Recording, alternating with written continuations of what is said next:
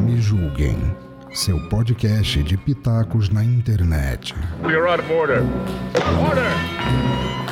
We'd like to withdraw our plea of not guilty Wait, what is this? Is the law? What's going on over here? and enter a plea of guilty.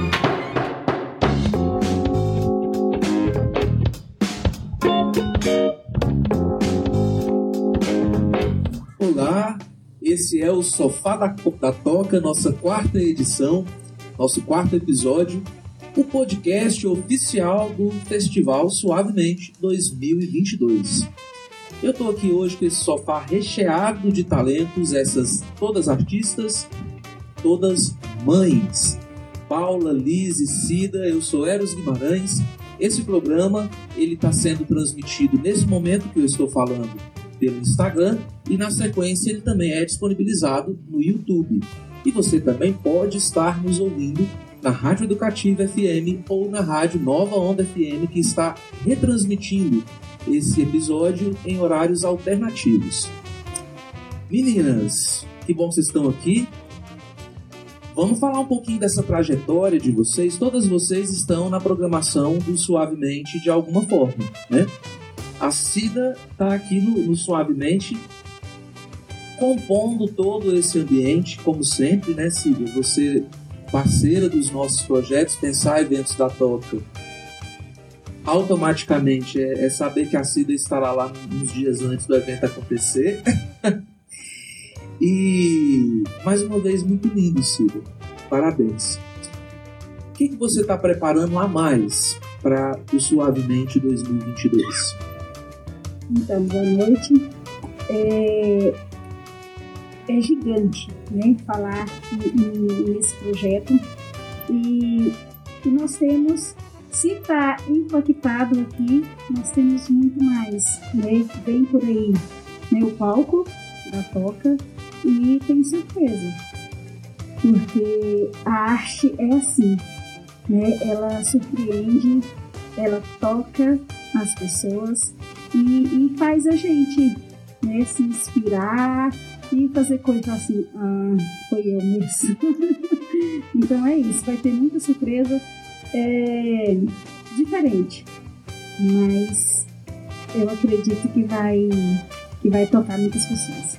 no Luau Suave, no próximo sábado, dia 4 de junho, aqui na Toca, atrações de música, de teatro, de dança e o artesanato da Cida compondo esse palco desse evento que também tem cara de coisa que vai continuar após o Suavemente.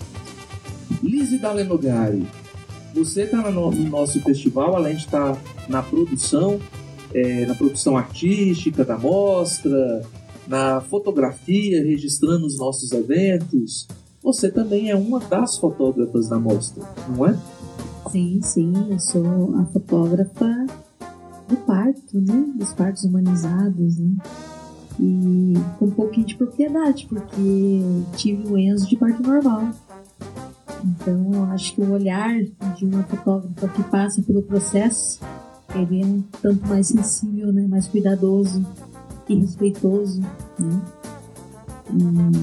E, e sou apaixonada pelo parto humanizado, sou apa- apaixonada pelo fato da criança vir nesse ambiente seguro, acolhedor, não frio, um hospital, não que de repente o hospital não se prepare, né, para esse momento, mas é totalmente diferente. A criança está lá, acolhida pela família, essa mulher sentindo toda essa energia dos familiares que estão em volta, estando na casa dela, estando com as coisinhas dela, esperando esse serzinho, né, que vai modificar tanto todas as, as vidas que estão ali dentro daquele seio familiar, né? Fantástico. O seu ensaio fotográfico está fantástico também. A, a mostra fotográfica Suavidade em Qualquer Idade, ela está aberta à visitação aqui na Toca, todos os dias à noite, a partir das 19 horas e até as 23, até o próximo sábado, 4 de junho. Além da Liz e outros quatro fotógrafos de Porá foram convidados para compor essa mostra fotográfica que trata um pouco da suavidade da vida, é, de como que a suavidade está presente de forma diferente em nossas vidas ao longo da vida, conforme nós vamos envelhecendo, vai mudando também a, a suavidade que a gente quer e precisa, né?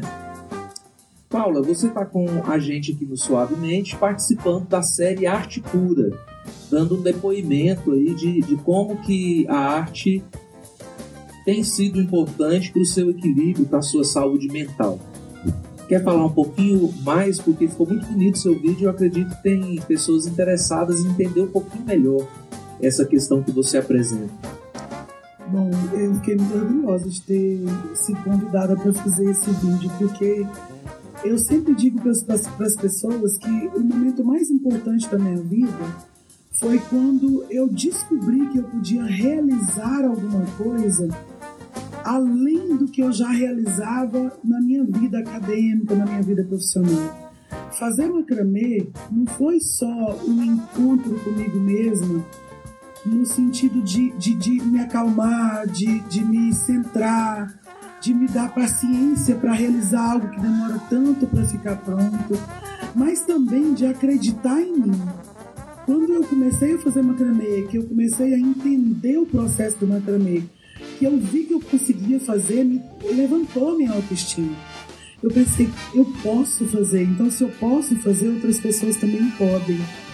E isso melhorou demais a minha cabeça, é, porque eu passei por um momento muito difícil. É, eu passei de uma gravidez, de, de um, um, problema cardíaco difícil, uma gravidez difícil já com 40 anos, um mestrado e, e trabalho demais, e eu fiquei muito doente emocionalmente. É, eu perdi a memória no centro de Goiânia, não consegui ir embora para casa. É, eu estava perdida andando, parei o carro e fiquei andando em Goiânia, perdida. E um amigo do meu irmão me encontrou, me colocou no carro e me levou para casa. E eu só me dei conta de, de quem eu era no outro dia, quer dizer, 12 horas depois. Foi quando eu percebi que eu estava realmente doente. E aí eu procurei ajuda mas eu digo que não foi a medicação, não foi o psiquiatra, o que me ajudou foi o macramê, foi a arte.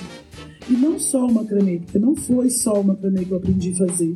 Eu aprendi a fazer quadros com reciclagem, com semente, com, com, frutos do cerrado, coisas que eu fui fazendo para me dar o prazer que eu tinha que buscar de novo para minha vida. E a arte me deu esse prazer novamente de, de, de estar viva, de, de estar é, contribuindo para a sociedade de alguma forma, de estar sendo produtiva de alguma forma. E também colocando esse, tudo isso que conscientemente muitas vezes a gente não consegue, talvez por isso a gente vai, vai adoecendo, né, a arte ela coloca para fora, né? Esse inconsciente, essa sombra.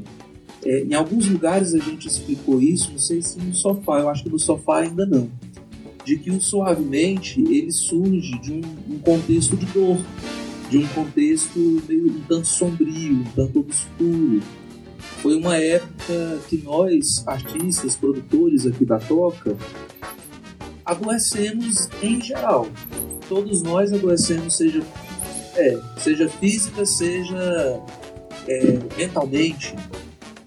E nós entramos num processo muito parecido, primeiro de quando, quando você tem um, um tombo de saúde, né, você sai do mundo de alguma forma, né, você, você se resguarda até para conseguir se, cuidar, que foi o que aconteceu com muitos de nós, e na sequência esse caminho, né? E aí haja médico, haja remédio, haja terapia e haja arte. Porque a arte chega aí nesse pombo nesse combo SOS, né, nesse combo terapêutico, a arte chega de uma forma que terapias convencionais ou tratamentos convencionais não conseguem alcançar. É, e suavemente foi isso, porque foi no, na pandemia no ano passado, então além do contexto de dor é, nosso, tinha esse contexto de dor da humanidade que também nos afetou. Então era, era muita tensão, e a gente conseguiu dar essa, esse salto criativo. Né? De primeiro que assumir isso. Né? Então, vamos falar sobre saúde mental. Vamos Vamos falar que doença mental existe, vamos falar, vamos dar o nosso depoimento de como que nós conseguimos, por meio da arte, dar um passo além, se colocar num caminho de cura, né? se colocar num caminho de harmonização do ser. Essa ideia então nasceu em janeiro do ano passado, quando nós realizamos em Porá, com o Suavemente, o Janeiro Branco, pela primeira vez aqui em Porá. Estamos em Porá, interior de Goiás. E foi por meio do festival que nós fizemos essa mobilização aqui na cidade pela primeira vez. Como era pandemia, nós não podíamos é, ficar, promover aglomerações. Então nós trabalhamos muito para pensar em, em, formas alternativas, por meio de canais virtuais, fazer essa alguma produção, ofertar para a comunidade alguma, algum atrativo cultural. E nasceu suavemente com um caráter fortemente virtual. Isso. Muito obrigado. É... Esse ano, nós, com Suavemente, nós de alguma forma estamos retomando a programação presencial da Toca, de uma forma mais escancarada, nos permitindo um pouco mais de contato. No entanto, o festival ele continua sendo desenhado fortemente por meio virtual, como foi a participação da Paula como é também a participação da Lise com as fotos, que depois também vamos publicar nos canais virtuais, como é o trabalho da Cida, que também vai ser publicado, como é o Sofá da Toca, que está acontecendo aqui com o público, mas com a intenção de chegar muito além, de levar, explicar um pouco melhor essa nossa proposta para mais gente. Mas, Paula, é, esse caminho da arte que você está falando aí parece você se assumiu artista, né? Você se assumiu artesão. Antes disso, teve algumas, alguma experiência artística que ficou como referência para você? Algum percurso, alguma trajetória criativa que você caminhou, que você carrega aí para a vida? É, eu sou filha de artista, né? O meu pai, numa época ninguém, nessa região pelo menos, falava em teatro, e o meu pai já tinha um grupo de teatro no Colégio Elias, né, na década de 60. E depois o meu pai fez uma. Quando ele foi prefeito de Montes Claros, ele fez uma. Eu não sei se você já ouviu falar. Chamava é, Feira Cultural. Os grandes artistas de Goiás, todos participaram dessa feira cultural. Ela era uma feira que juntava artesanato. E aí, nessa época, eu comecei a fazer poesia. Eu tinha uns nove anos e eu comecei a fazer poesia. O Pio Vargas ainda era vivo e ele morava na nossa casa nessa época. E ele morou desde muito novo, assim, com a gente. Ele morava, ficava mais tempo com a gente que na família dele. E aí eu comecei a fazer poesia. E eu, te, eu devo ter uns 30 cadernos de poesia. Eu, eu não gosto de escrever no computador, eu escrevo até hoje no man, é, manuscrito. E depois disso, quando eu entrei na faculdade, eu entrei para um grupo de teatro em Goiânia, na. E nós rodamos acho que as PUCs do Brasil, quase todas com esse grupo de teatro. E era muito, muito legal. Só que na vida adulta, eu esqueci. Eu me esqueci disso. As coisas foram acontecendo e, e eu me esqueci. Eu passei a ser uma pessoa que eu não ouvia música, raramente eu ouvia música, raramente eu pegava um caderno para escrever, eu só escrevia quando eu estava muito triste quando eu estava muito triste, a, a, a, poesia era uma válvula de escape, onde eu mostrava a minha tristeza. Mesmo que nas letras não dissessem a tristeza, mas estavam lá, aquela tristeza tremenda que eu estava sentindo naquele momento. E aí, durante uns 10 anos da minha vida, eu esqueci desses prazeres, dessas, dessas coisas que eu gostava. Eu substituí por coisas das quais eu não gostava. E aí precisou que eu adoecesse mentalmente, eu digo que até espiritualmente, precisou que eu adoecesse para que eu entendesse que, que eu precisava de novo ter um olho, outro olhar para a vida. E eu falo que a depressão foi muito boa para mim, porque eu cheguei no fundo do poço e eu bati o pé lá e subi através da arte. As portinhas do macramê, você saiu desse portinhas do macramê. e hoje eu tenho um prazer tão grande. Eu voltei, eu, meus filhos riem porque eu voltei a ouvir música. Eu voltei a gostar de estar com as pessoas. Eu, eu fiquei recusa demais, eu não ia em lugar nenhum. Eu não falava com as pessoas, eu achava chato estar no meio das pessoas. Hoje eu gosto de estar com as pessoas, eu gosto de estar com os jovens, com, gente de qualquer idade. Eu acho bacana eu vou ver. E eu falo que o macramê me trouxe isso, a arte me trouxe isso. Eu tô curioso aqui, é com o grupo de teatro na década de 60 em Coral. O que que devia ser isso, né? Ser o, o que que isso devia causar na cidade? Meu Qual é o pai- nome do seu pai? João Batista Pérez. Meu pai diz que era uma afronta à sociedade de Coral. Provavelmente. Era uma afronta. Inclusive, teve uma menina, uma moça da turma deles, que engravidou naquela época, sem casar. Na verdade, ela engravidou do noivo e o noivo morreu poucos dias antes do casamento de acidente. E ela ficou grávida. E o diretor do Colégio Elias, na época, queria expulsar ela. Primeiro porque era do grupo de teatro. Na época, o, o- era todo mundo subversivo se estava no grupo de teatro.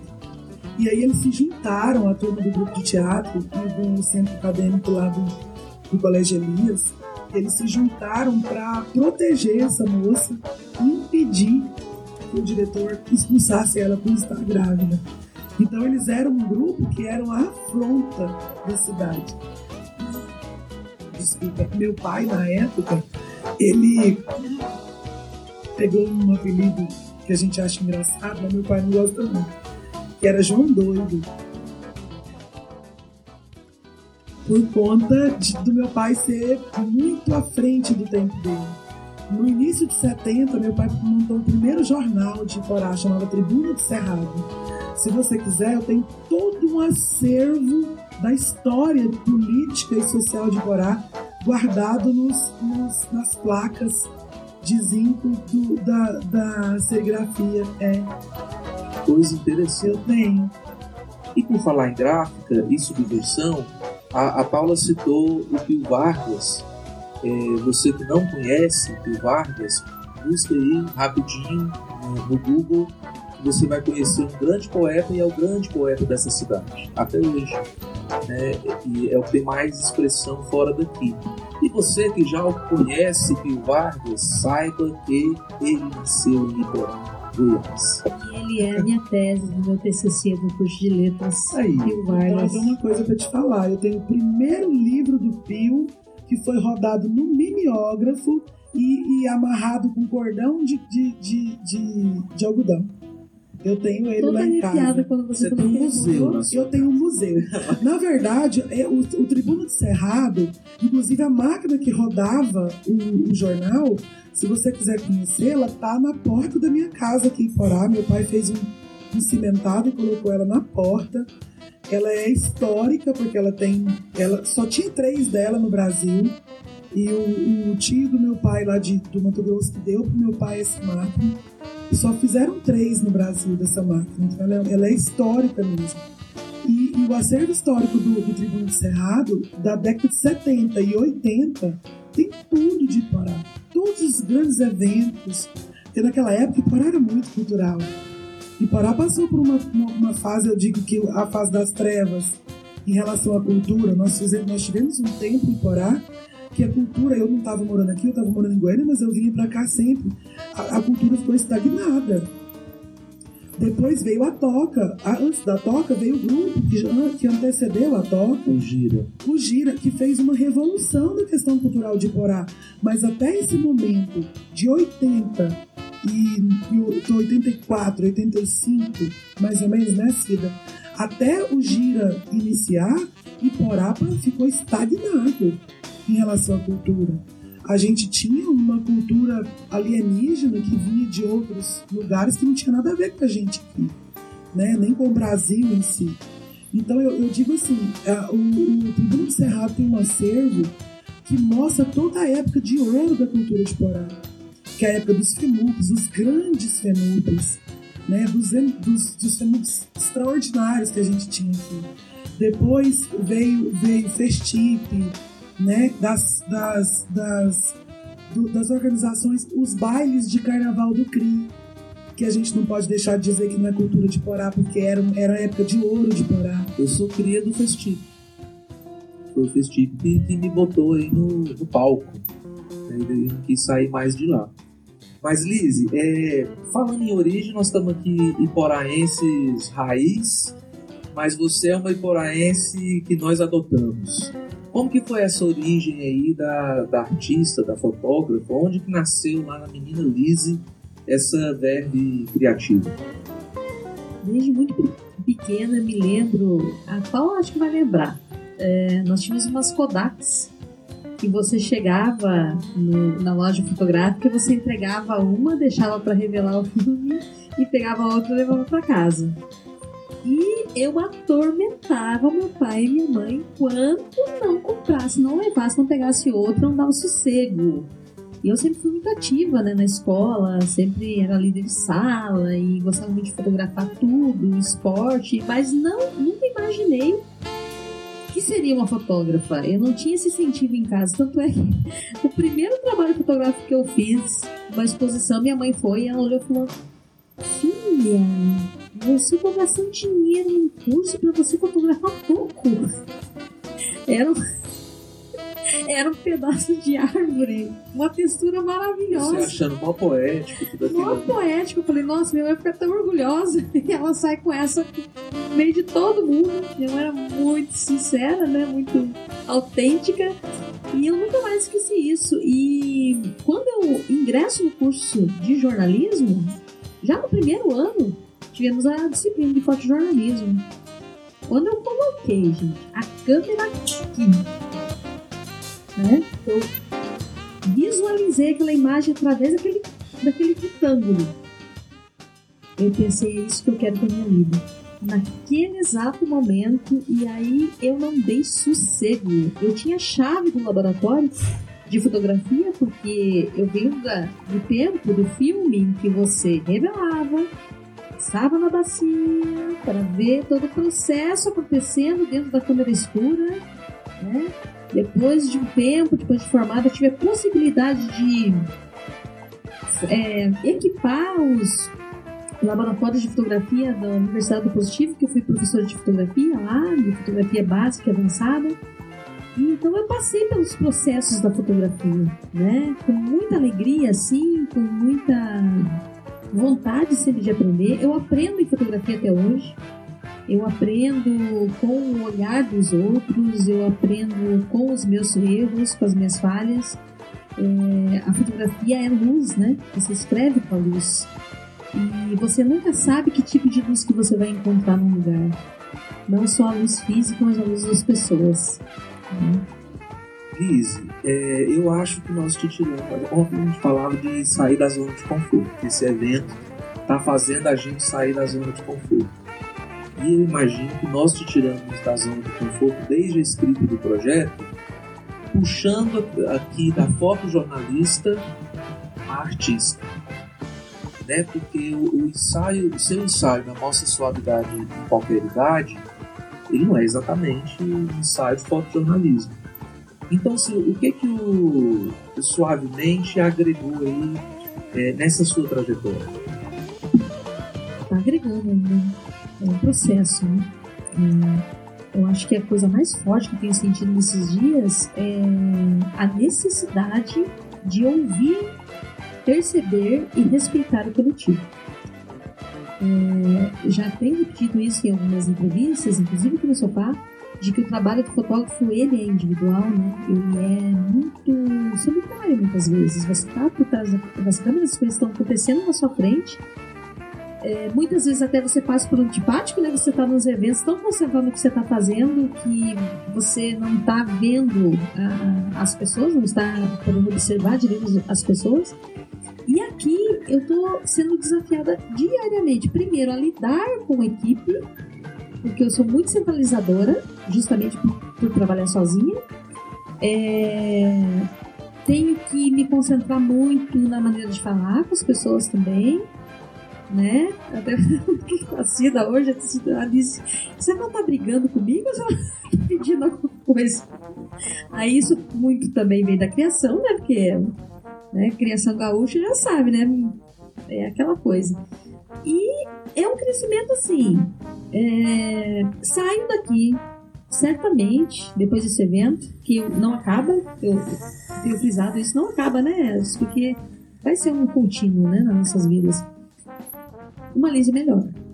Uma Lizzie mais preocupada no cuidar das pessoas, né, no olhar e no, no perceber a humanidade das pessoas e de ser mais pacienciosa, porque eu não posso querer que as pessoas ajam da mesma forma que eu agiria, né?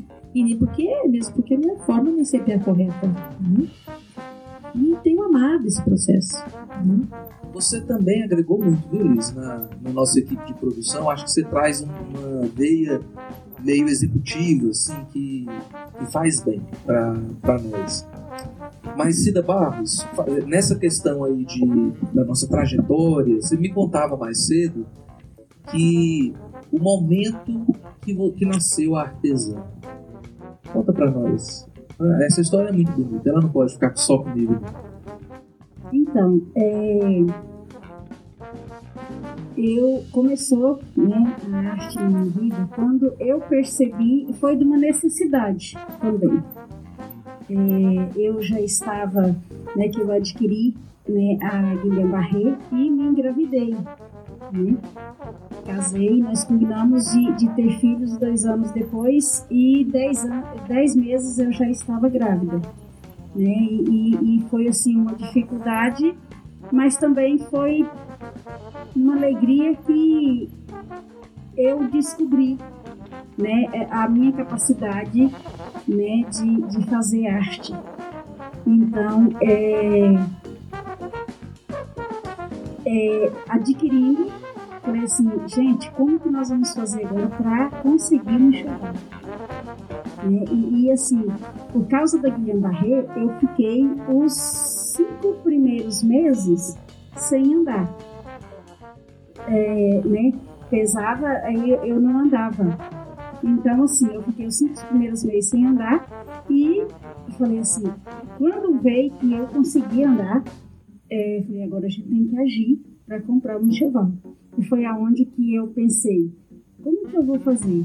Eu peguei um papel de caderno, um arame no fundo do quintal e fiz uma flor. Peguei duas velas da minha mãe, que na época a gente ainda usava vela. É, peguei e fiz o velo de parafina. E naquela dificuldade que a vela saía, eu ia colocar dentro da parafina e, a, e caía tudo lá dentro. Aí eu tinha uma pessoa que sabia fazer, né? E perguntei, como que você faz isso? Ela disse, fazendo. Eu falei, tá. Então é fazendo. Então eu vou fazer. E podia ser uma resposta grossa, você pegou como uma sabedoria. Né? Sim, ah, é fazendo? Então eu sei fazer. E eu vou fazer. Aí eu fiz o quê? Eu. Aí também aprendi a fazer é, prendedor, empresaria. A minha tia fazia é, vestido de noiva Aí aquelas que ia refugando lá, eu peguei e falei, vou fazer prendedor. Aí eu juntei as amigas e falei assim, gente, é, eu vou fazer um amigo secreto e, e vocês vão. Aí vocês levam o dinheiro e vai comprar as coisas que eu as coisas que eu confeccionar, que eu, né? E aí eu fiz arranjo, sabe aquela argila assim que você colocava aquele musgo sabe, mostrava um pedacinho da argila, aí eu colocava serragem, eu buscava, colocava serragem para tampar, porque as flores saiu, né, daquela forma, mas para mim estava lindo, estava maravilhoso, é o que eu consegui fazer, estava lindo. Aí eu consegui, com os amigos secretos, eu falei assim, gente, se eu conseguir 30 pessoas, não, se eu conseguir 20 pessoas, eu acho que tá de bom tamanho. Só que eu fiz mais coisas. Sabe, eu, peguei saco de, de, de conseguir, ganhei saco de. Vou fazer pano de prato? Eu mesmo costurei na mão, mas a minha mãe, sabe? E, e pus, é, é, pregava, pregava as fitinhas, sabe? E fiz pano prato, fiz muita coisa. Aí eu fiz, tive uma surpresa muito grande. Apareceu 45 pessoas. Aí comprou o meu artesanato, né, a minha arte e eu consegui fazer o enxoval todinho da minha filha. E detalhes, detalhe, eu fui comprar andando, porque eu estava, né? Então foi aí dali por cá a arte me curou. Porque aí eu falei, gente, eu sei fazer. Então eu vou fazer. Isso desde então tem feito. Desde então tem feito. E muita arte. E assim, ó, às vezes eu não tive curso. Aí depois surgiu também a decoração, né? Aí é, é diferente de você confeccionar e você pegar tudo pronto, as flores, né? E transformar. É diferente você é, fazer a montagem da flor e pegar a flor e fazer a montagem né, do arranjo. E, e, então isso agregou demais e tudo eu aprendi fazendo e olhando. Então assim, eu não tinha curso. Eu não tinha curso. Tinha uns cursos, vinha uns cursos de flores no, no na época ela era salão paroquial. Aí eu ia lá pro salão paroquial, sabe fazer o quê? Arrumar as mesas, arrumar tudo lá para não ficar olhando, porque eu não tinha dinheiro para pagar os cursos. Então eu aprendi, eu falo que a arte para mim foi olhando e fazendo, aí construindo. Faz muito bem, viu, Silvia? Nós somos gratos. Sem você, muita coisa nessa toca não aconteceria.